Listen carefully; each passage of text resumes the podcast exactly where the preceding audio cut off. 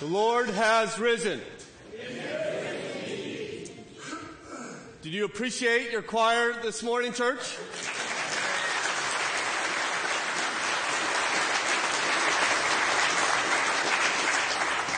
Do we have reason to celebrate this morning, church? Amen. The Lord is risen. He is risen. I direct your attention to the Gospel of Luke, chapter 24, beginning in verse 36. Luke 24 and verse 36. Hear now the word of God.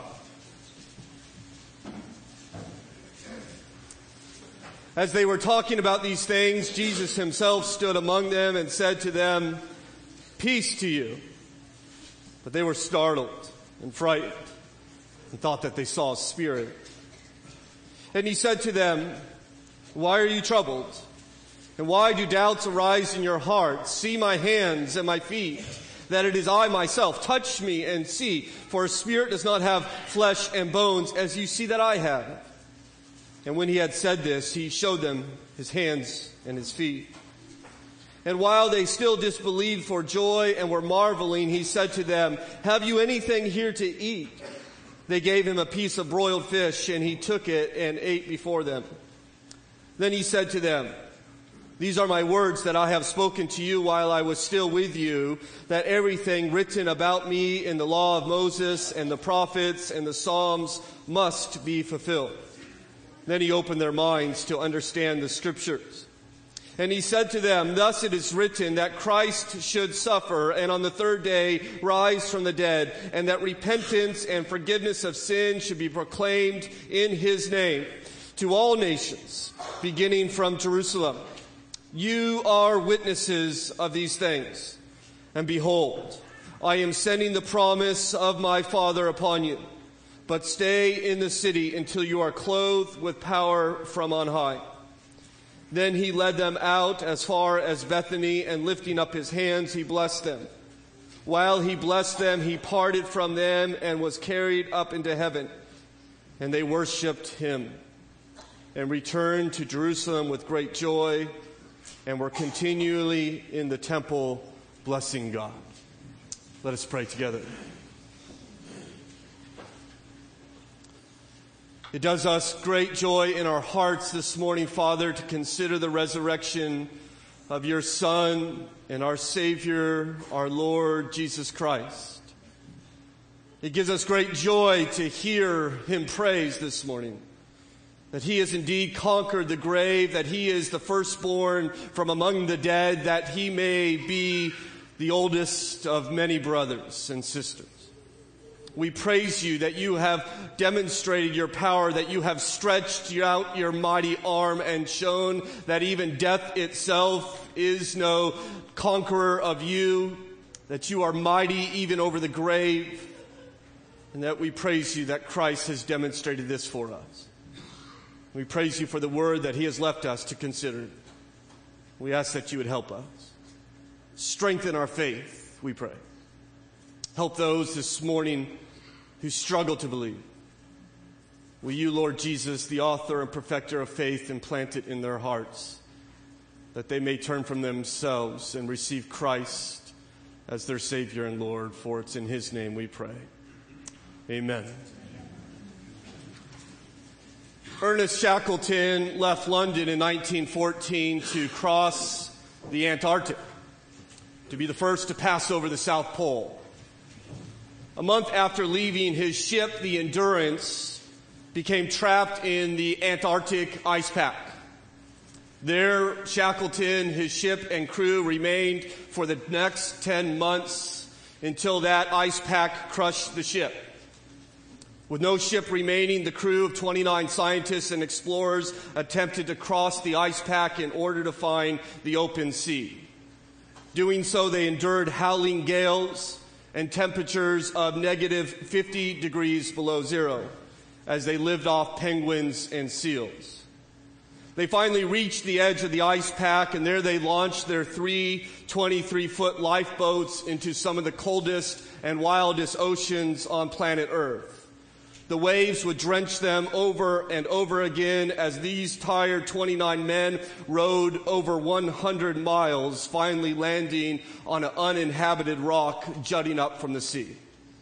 There they set camp, rebuilt one of their boats so that it could sail, and Shackleton and 5 others set sail for the whaling station on South Georgia Island, some 800 miles away. They were exposed to wind, water, ice, and monstrous waves continued to roll over their ship for 17 days as they navigated the wild oceans with nothing but a compass and the stars in the sky. Finally, they reached the island. Though they were beset by a storm and drenched in icy water, they landed on the wrong side. 3 of the men were too exhausted to continue, so Shackleton and 2 others set out to cross this island with a compass and 90 feet of rope. No map, no knowledge of an island which no man had ever traversed before.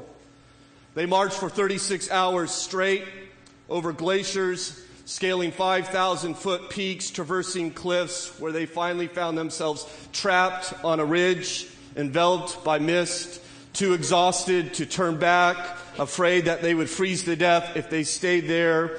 They sat down on the sloping sheet of ice beneath their feet, prayed to God Almighty, and pushed themselves off the ridge. They stopped sliding after a mile of travel.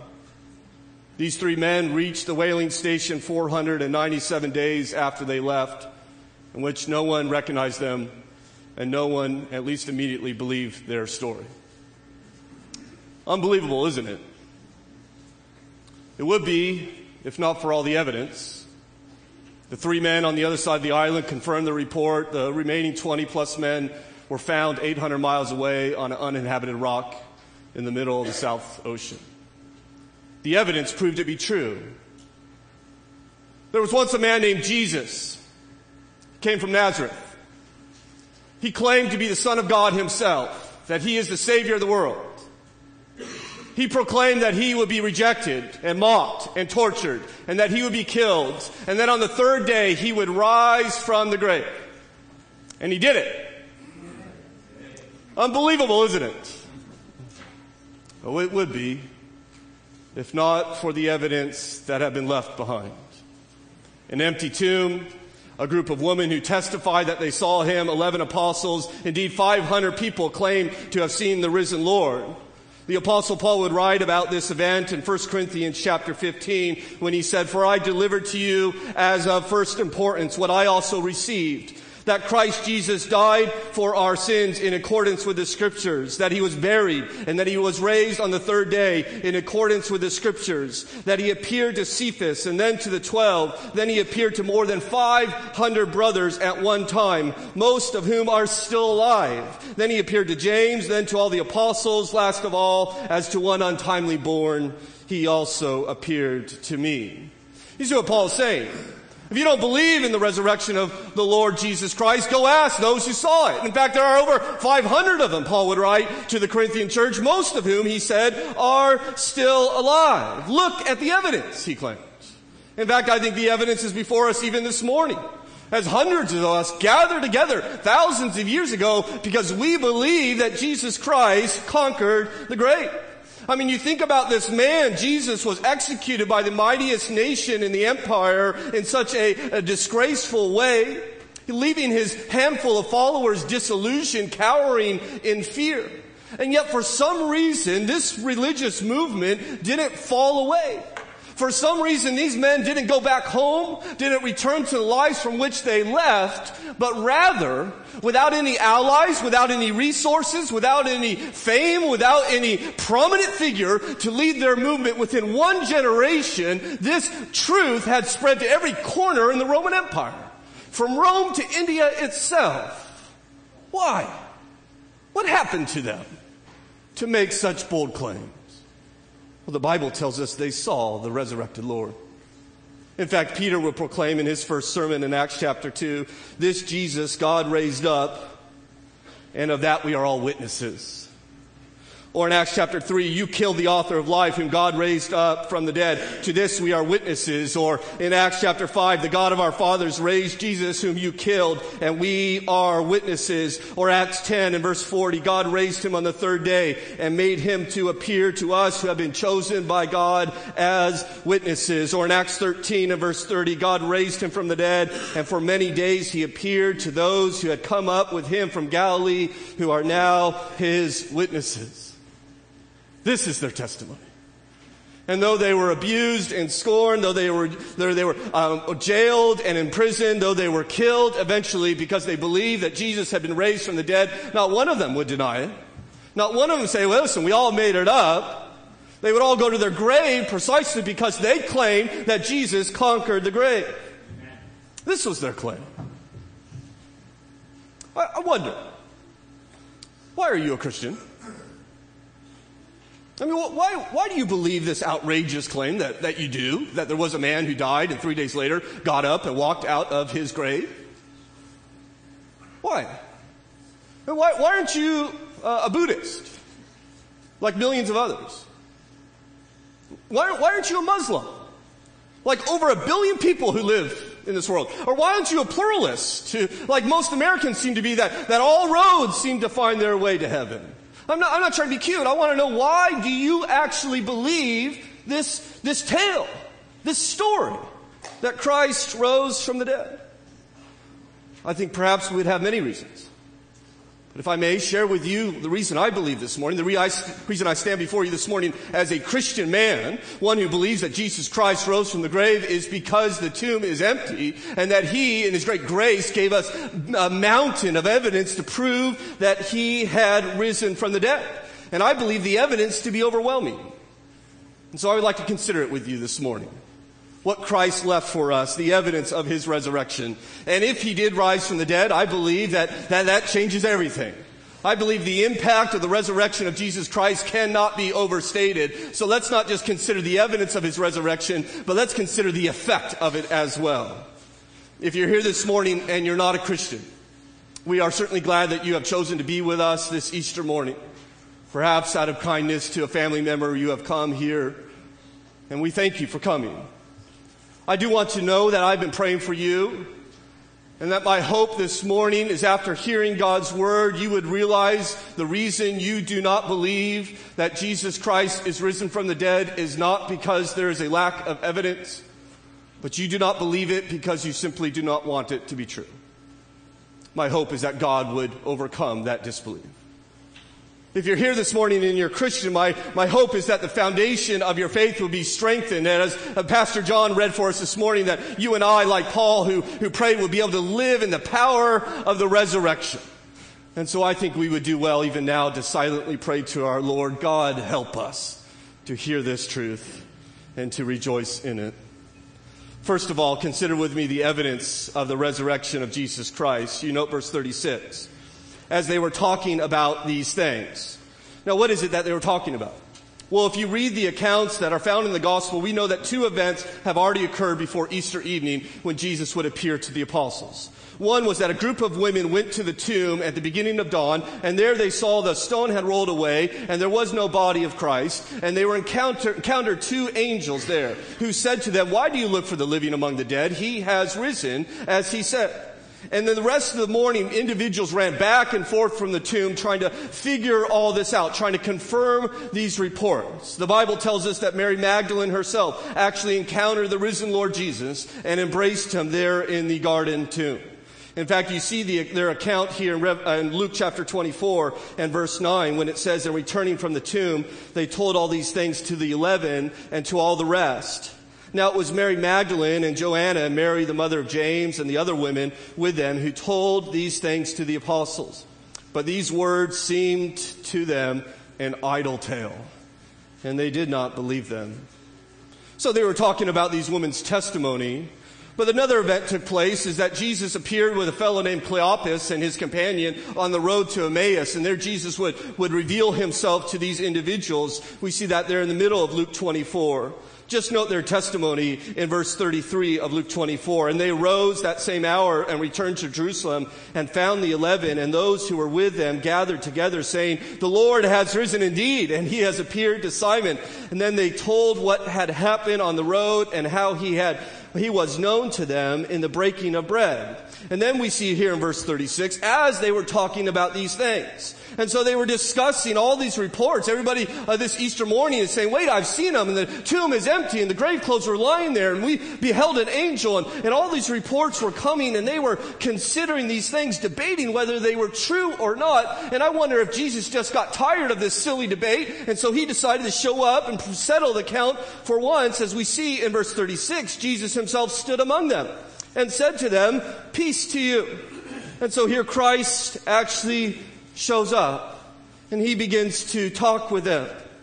In fact, you note their reaction in verse 37, "But they were startled and frightened and thought they saw a spirit." I believe this would probably be your reaction too. If Jesus showed up in your living room, you may be startled. You may be a little overcome. You may even be frightened as they were, for they think that he is a spirit, that he is a ghost. Now, I've never seen a ghost before. I've never beheld a spirit. I don't quite understand those people who want to. That is certainly not on my list. And I think if I did see one, I would be frightened as well. But what Christ wants to settle here in this upper room with these apostles is that the gospel is no ghost story. He is not simply some apparition, some spirit floating around, but he has been raised physically, historically, literally from the grave. And he says to them, "I want you to, fellows, to touch me. I want you to see me. In fact, I want you to listen to me." In fact, consider the evidence through the touch that he gives them. For verse 38 says, he said to them, "Why are you troubled, and why do doubts arise in your heart? See my hands and my feet, that it is I myself. Touch me and see, for a spirit does not have flesh and bones, as that you see that I have." And when he had said this, he showed them his hands and his feet. The point that Jesus is trying to drive home is that he's not a spirit, that he's not a ghost, that he has physically and bodily been raised from the grave. His feet are not floating off the ground. He is not intending for you and I, by the way, when we receive our resurrected bodies, to float from cloud to cloud, from harp to harp, we shall be raised bodily as Christ was raised bodily. He says, "Touch me, for ghosts do not have flesh and blood." He tries to prove this to them. But we also, secondly, see evidence through sight, for verse 41 tells us, "And while they still disbelieved for joy and were marveling, he said to them, 'Have you anything here to eat?' They gave him a piece of broiled fish, and he took it and ate it before them." You see, they're still struggling with doubt. And Christ wants to overcome this doubt. They think it's too good to be true. They're marveling, the Bible says. They are amazed at this reality. And in order to remove that doubt, he says, "Give me something. Let me show you something." He's trying to remove the doubt that they have. "Watch this," he says. And he takes a piece of fish and he eats it in front of them. I find it amazing that throughout Jesus' earthly life, at least before the resurrection, he's performing miracle after miracle in order to prove that he is divine. And it is after his resurrection, he does not walk on the water or calm the storm or feed the thousands. Rather, he feeds himself in order to prove that he has been raised from the grave. And this would not be the only time that Jesus would eat. Luke 24 earlier in this account shows us that he ate with these fellows on the road to Emmaus. In John 21, we see him cooking breakfast. In Acts chapter 1, the Bible says while he was eating with them. In fact, Peter would argue for the resurrection in Acts chapter 10 by saying, "He was seen by us who ate and drank with him after he rose from the dead." The point is that ghosts don't eat. Ghosts do not drink coffee. They don't gather around and have meals with people. Christ is trying to demonstrate that he has been raised, that he has a body. Not had a body, he has a body. Today, he has a body, and he forever shall have a body. He has not left his humanity aside. He has become fully human and at the same time is fully God, and forevermore he shall be. This is our hope and our promise that we too shall be raised from the dead, physically and bodily, that we, like Christ, for all eternity will eat and drink. And he gives them this evidence through sight. Watch me, he says. But interestingly enough, Christ doesn't end there with evidence from touch or evidence through sight, but he gives them evidence through Scripture. For you know, verse 44, then he said to them, these are my words that I spoke to you while I was still with you, that everything written about me in the law of Moses and the prophets and the Psalms must be fulfilled. Then he opened their minds to understand the Scriptures, and he said to them, thus it is written that Christ should suffer on the third day and rise from the dead. You see, it's not enough that they experience the resurrected Christ, but he wants them to base their belief in the resurrection on the testimony of Scripture. You and I should beware of Christians who say that all they are looking for is an experience with God with no grounding in the Word of God. Yes, Jesus gives us experience. He's giving them one right here. But he wants them to understand this experience in light of what God had previously told us in the Word of God. Understand his resurrection in light of the promises all the way from the law of Moses through the prophets and the Psalms that all pointed to Christ. As we see in the garden, that he is the seed of the woman who will cry the serpent's head, and that he is the garment that clothes Adam and Eve's nakedness, and he is the ark upon which we climb into and are saved from the wrath of God, and he is the only son that replaces Isaac, for whom he has died for us, and he is the Passover lamb by which they put the blood of that lamb above their threshold door in order that the angel of death may pass over them. He pointed it. He says, I want you to understand this has always been the plan. Look at the Word of God. The Son of God must die and be raised from the grave. And he sat there and he taught them these truths. He wanted them to understand the evidence of his resurrection. You see, friends, Jesus goes to great lengths to prove it is true. I praise the Lord for this. I praise God that he doesn't come to me and says, listen, you just have to trust me on this one. He got up from the grave. You just have to believe. No, he, in great compassion, does not demand that of us. He has given us evidence after evidence. Some people say, I would be a Christian if Jesus appeared to me. I would believe if God wrote his name in the sky or performed some other miraculous activity. Unless I see, they echoed Thomas, I will not believe. And I wonder why. Because you and I believe things all the time based upon eyewitness testimony. I believe that Duke University won their basketball game on Friday night. Of course, that's not hard to believe. But I believe it not because I was there, but because the testimony of others declare it. I believe there once was a man named Napoleon who declared himself to be Emperor of France. I was not there. I did not see it. But others did. They testify it to be true. I believe the first president of these United States was a man named George Washington. Never met him before, but others had. And they declare it to be true. You see what Jesus is giving? He's giving us eyewitness testimony in order that testimony may be communicated to us through the hundreds and thousands of years that we too may have evidence of belief. Friends, Jesus is alive. Jesus is risen. And he has given us evidence so that we may trust in this. I mean, why else would the tomb be empty? Where's the body, I wonder? Why else would these women claim that they saw him? Why would Matthew explain that the first witnesses are women who in this day couldn't even testify in a court of law? In fact, if you're going to make up a story, you ought to get better witnesses than this. Why did John say the grave clothes lied there in the tomb undisturbed? Why add that little odd fact? Why were the Roman soldiers paid off? And why were the Jewish authorities unable to produce a body? In fact, why was the denial of the resurrection not used to attack Christianity in the first and second centuries? We have all sorts of records of people who attacked our religion, but they never attacked the resurrection. Friends, if we have a weak point, here it is. We believe a man got up from the grave and lived again. If you're going to attack us there. But there's not a single account of such an attack because it was too widely known to be true. Why else do these traditional Jews give up their day of worship, which was mandated by God, and move it to the Lord's day, the day of the resurrection? Why else would the apostles die for their claim that Jesus rose from the dead? They got no fame, no money. They didn't get on TV. They got murdered. And yet not one would recant. I wonder, did it happen? Did Jesus raise from the dead? Did he rise from the dead? You do understand, I hope, that Christianity is unique in this. That all other world religions, whether major or minor, are all based upon some philosophy, some system of ethics, some supposed divine revelation. There is one religion alone, Christianity, which is founded primarily on historical event. And if Christ was not risen from the dead, I'm going home, and I'm going to find a new job. It is based upon this event. And so, friends, when I ask you, did Jesus rise from the dead, I'm not asking you a religious question. I'm not asking, do you like his teaching, or does his philosophy enhance your life? Does it work for you? I'm asking you a historical question. Was there a man named Jesus of Nazareth who got up from the grave and lived? Well, friends, if he did, I believe everything has changed. I believe everything has changed. For you note the effect of the resurrection. We see that these apostles go from sorrow to joy.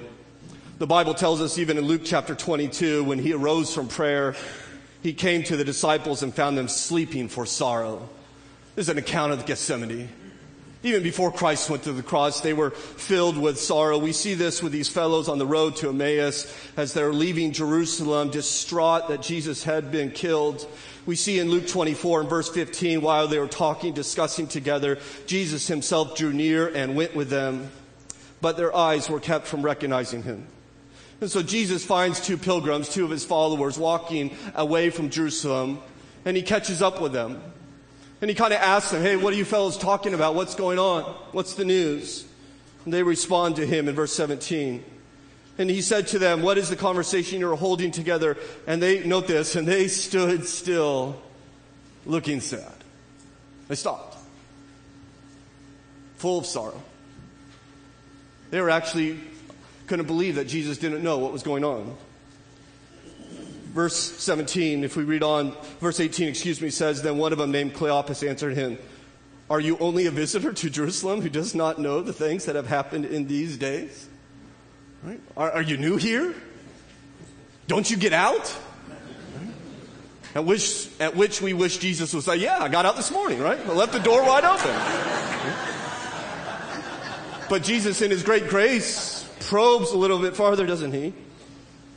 And we read in verse 19, he said to him, what things? And they went on to tell him of their great sorrow, that the one they hoped to be the Messiah is dead, that he has been nailed to a cross. Jesus then takes the opportunity to explain to them once again from Scripture that the Messiah must die, but that is not the end. The cross is not the end, but it is the beginning to glory, and that he would be raised from the grave. You notice how this story ends here in verse 29, but they urged him strongly, saying, stay with us, for it is towards evening, and the day is far spent. So he went in to stay with them, and when he was at table with them, he took bread and blessed and broke it and gave it to them, and their eyes were open, and they recognized him, and he vanished from their sight. They said to each other, did not our hearts burn within us while he talked to us on the road, when he opened to us the Scriptures? And note verse 33, and they arose that same hour and returned to Jerusalem and found the 11 and those who were with them gathered, saying, the Lord has risen indeed. I find it interesting that they asked Jesus to stop because it's nighttime. They have traveled a full day from Jerusalem. It's time to stop. Why don't you stay for dinner? Jesus stays for dinner. He reveals to them who he is. And what do they immediately do? The Bible says at that same hour. That is, in the middle of the night, they travel a full day's distance back to Jerusalem because they are overcome with the joy of the risen Lord. The Bible tells us in Matthew 28, the women departed quickly from the tomb with fear and great joy and ran to tell his disciples. We see the joy that Jesus implants in our hearts here in Luke 24 and verse 50 when the Bible says, then he led them out as far as Bethany and lifting up his hands, he blessed them. And while he blessed them, he parted from them and was carried up into heaven, and they worshiped him and returned to Jerusalem with great joy. This is what Christ does because he has risen from the grave. He puts joy in our heart. He foretold as much in John chapter 16, saying, "You have sorrow now, but I will see you again, and your hearts will rejoice, and no one will take your joy from you." Christian, I want you to understand, because of the resurrection of Jesus Christ, you have the right to be joyful and ought to be joyful forever. Not to say you won't have sorrow, distress, trouble, or trial, but it is to say that Christ has put in your heart, because he has conquered the grave, an indomitable joy, a permanent joy, a joy in which we stand upon as the world comes against us, knowing that Christ is alive and he has taken our sorrow and placed joy in our hearts. I tell you, if Jesus rose from the dead, everything is changed. In fact, he not only gives us joy in the place of sorrow, he gives us fear in the place of boldness. The apostles here on this Easter evening are afraid of everything, it seems. In John chapter 20 and verse 19, the Bible says, "On the evening of that day, the first day of the week, the doors being locked where the disciples were for fear of the Jews." Behind locked doors, hiding. So they were afraid of the Jews. They're afraid of the Romans. They were afraid of death. They were afraid of Jesus as well, as we saw. Jesus shows up, stands among them, according to verse 36. And do you see his words that he gives? "Shame on you, you bunch of cowards. You know, when I needed you, when I was being nailed to a cross, when I was being dragged away by the temple police, you all turned tail and fled. I can't believe you're the ones I picked." At which we would say, "Amen," right? Preach it, Jesus. You see his words in verse 36? "Peace to you." Those are the first words of the resurrected Christ. Peace to you. There was once a time that Jesus stood on the bow of a boat in the midst of a raging storm, which the disciples thought would sink their boat, taking their lives in the middle of that sea. He stood on the bow and he said, "Peace, be still." And the wind and the waves obeyed. Now he shows up amongst his followers, and there is a storm raging in their hearts.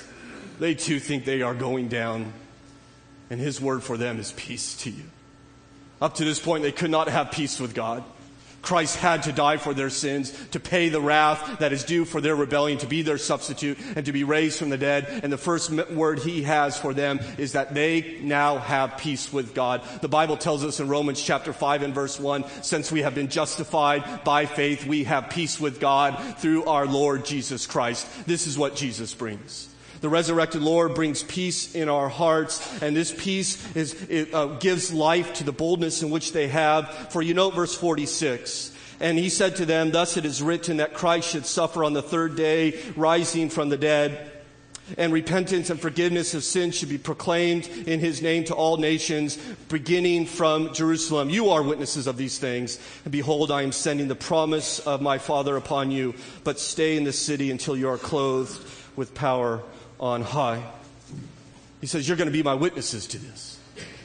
I'm going to overcome this fear in your heart, and you are going to go out and proclaim that I died and that I rose, and that if people will repent and put their faith in me, I will forgive all their sins, giving them eternal life, adoption into the family of God." They did so, full of boldness. The Bible says in Acts chapter 4, when they saw the boldness of Peter and John, they were astonished. And they recognized that they had been with Jesus. Brothers and sisters in Christ, we are to have this boldness because Christ has risen from the dead. You understand that the kingdom marches on with us. We are not to be silent. We are not to be withdrawn. We are not to be afraid. We are not to withdraw from our culture, lock the doors for fear that we might get polluted by them or they may influence them. We are to go out into the world proclaiming that there is a man named Jesus, the Son of God, who died and rose and is coming again. This is our message. We are to be bold in it. We are not to hide in work, afraid of the shame that it may be brought upon us, that we believe in such silly things that the world would call. We are not to keep these truths with ourselves. We are to proclaim it. For this reason, we are to give to the Annie Armstrong Easter offering. It's because this reason we are to go to Eagle Butte to proclaim the gospel. It is for this reason we are to take the gospel around the world to places like Tanna and Papua New Guinea and wherever God may lead us. I want you to understand this morning that because of Easter, Christian, God no longer holds your sin against you. You are forgiven. Because of Easter, God is your Father. Jesus is your Lord. Whom then should you fear? If Christ arose from the grave, everything has changed. The question, I think, then is, did he rise? Did he rise from the grave?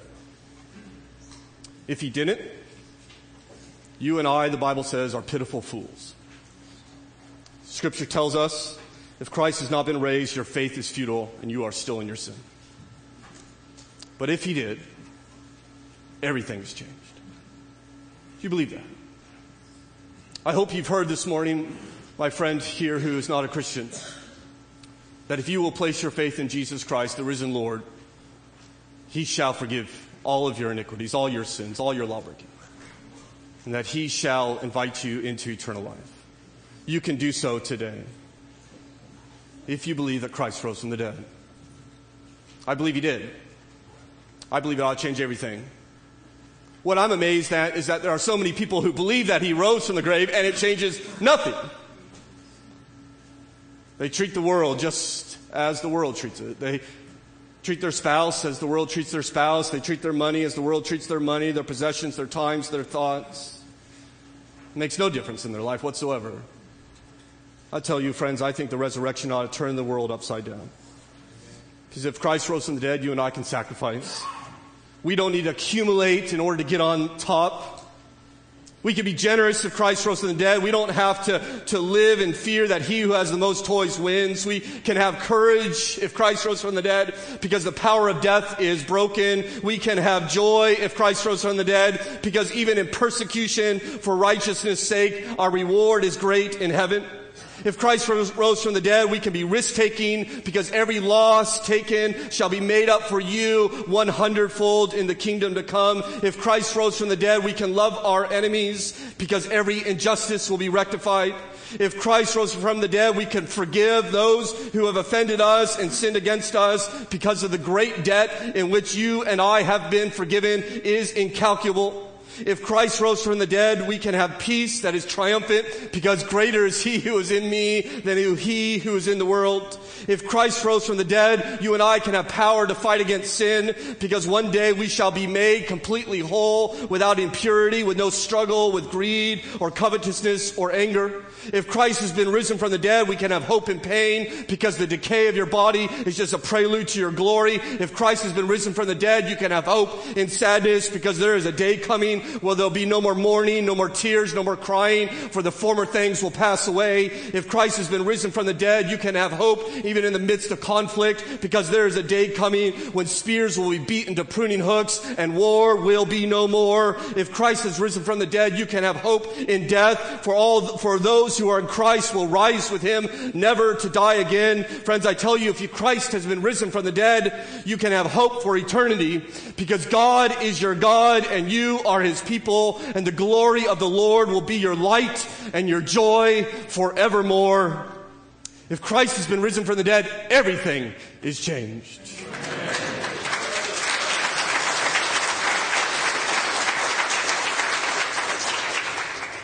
Pray with me, please.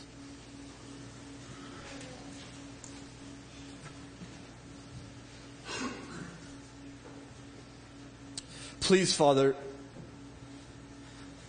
do not ever let us become so accustomed to the resurrection of our Lord Jesus Christ that it becomes an old hat for us. Please let us never have the attitude, oh yeah, he rose from the dead, of course. Please help this truth that you have in your great grace given us so much evidence for be the foundation upon which we stand. For in this world we will have trouble. There will be trial, there will be distress, there will be danger, there will be death. It is a hard place to live. We are surrounded by enemies whom we are called to love. I pray that these truths which we hold so dear will implant within our heart a great indomitable joy and hopeful peace and a willingness to be bold, knowing that God is with us and God is for us because Christ has been risen from the dead. Remind us, O Lord, our Father, that this is not our home, that because Christ has been risen from the dead, we go to another land, that we are pilgrims here on this earth to do your work, not to make heaven here on earth, but, Father, to march to heaven on this earth, boldly proclaiming that we love Jesus and that he is alive. Help this to be our truth. Help this to be our hope. Help this to be our longing and dream, ambition, desire, the song in which we sing, Christ is risen. What else matters? That's the truth we stand on. Help that to be true for us. I pray for my friend here this morning who refuses to believe. Father, I ask that you give him faith. I ask that you help him to bow his knee to Jesus as Lord. I pray that you would help him to know that you would offer him full amnesty, full peace, if he would lay down his arms of rebellion and receive Christ, placing his faith in him. Do this even in his heart, we pray, in Jesus' name. Amen. We come now.